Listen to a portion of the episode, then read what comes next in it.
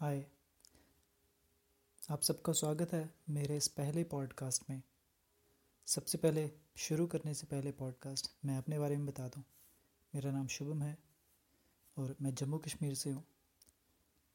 तो graduation complete किया है, अभी बीएड कर रहा हूँ।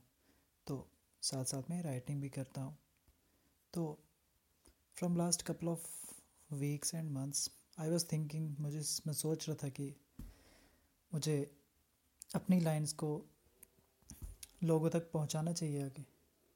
तो फिर एकदम से मैंने मन बनाया कि मुझे, मैंने सुना किसी से या खुद भी चेकआउट किया कि मुझे पॉडकास्ट बनाना चाहिए।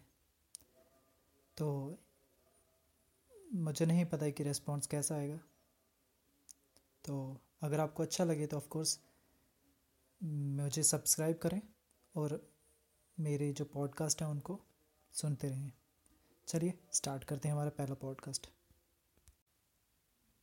शब्दों की माला का आज का हमारा पहला टॉपिक और पहला पॉडकास्ट रहेगा हमारा गुरु नानक की एक कहानी पे। चलिए, इसको जानते हैं।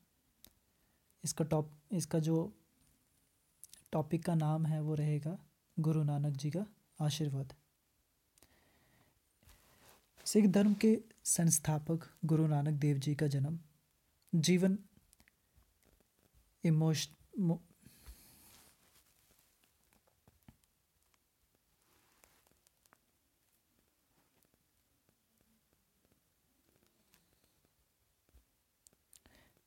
शब्दों की माला में आज का जो हमारा पॉडकास्ट है, वो रहेगा गुरु नानक जी के एक कहानी पे। जिसका नाम है गुरु नानक जी का, गुरु नानक देव जी का आशीर्वाद। चलिए इसे शुरू करते हैं। सिख धर्म के संस्थापक गुरु नानक देव जी का जीवन प्रेरक प्रसंगों व चमत्कारों से भरा है। मतलब कि उनका जो जीवन था वो कई सारे चमत्कारों और मोटिवेशनल थीम्स पे, से भरा हुआ था। आगे है, अपने प्रिय शिष्य शिष्यों, बाला और मर्दाना के साथ भ्रमण करते हुए, घूमते हुए उन्होंने जग का कल्याण किया और हमें कई अनमोल उपदेश दिए।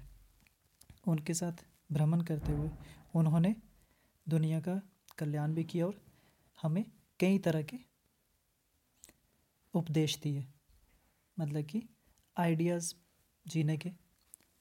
आइए, आज हम गुरु नानक देव जी के जीवन से जुड़ा एक बेहद प्रेरक टॉपिक या एक कहानी को जानते हैं। एक समय आदरणीय गुरु नानक देव यात्रा करते हुए नास्तिक विचारधारा रहने वाले लोगों के गाँव पहुँचे। वहाँ बसे लोगों ने गुरु नानक देव और उनके शिष्यों का आदर सत्कार नहीं किया। उन्हें बुरे भला, उन्हें बुरा भला और तिरस्कार किया बुरा भला कहा और उनको इज़्ज़त नहीं दी। इतना सब होने के बाद भी जाते समय उन लोगों ने गुरु नानक जी को कहा कि हमें आशीर्वाद देते जाइए। जिस पर उन्होंने क्या कहा मुस्कुराते हुए, आबाद रहो। भ्रमण करते हुए कुछ समय बाद गुरु नानक और उनके शिष्य एक दूसरे गाँव समीपस्थ गाँव जा पहुँचे। इस गाँव के लोग नेक, दयालु और प्रभु में आस्था रखने वाले थे। मतलब आस्तिक, आस, आस्तिक लोग थे।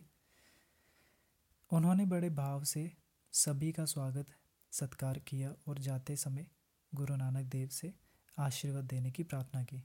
तब गुरु नानक देव ने कहा, उजड़ जाओ। इतना बोलकर वहाँ, वह आगे बढ़ गए। तब उनके शिष्य भी गुरु के पीछे पीछे चलने लगे।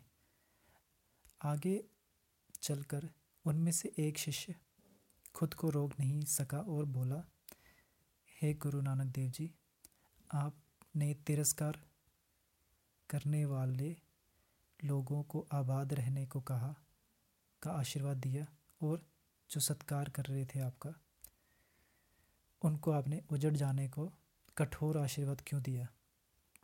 तब गुरु नानक देव हँसते हुए बोले, सज्जन लोग उजड़ने पर जहाँ भी जाएँगे, वहाँ अपनी सज्जनता से उत्तम वातावरण का निर्माण करेंगे।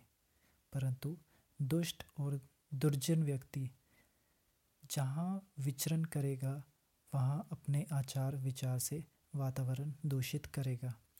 इस प्रयोजन से मैंने उन्हीं, उन्हें वही आबाद रहने का आशीर्वाद दिया। अपने गुरु की ऐसी खूबसूरत बात से वह शिष्य संतुष्ट हुआ और वह सब अपने मार्ग पर आगे बढ़े।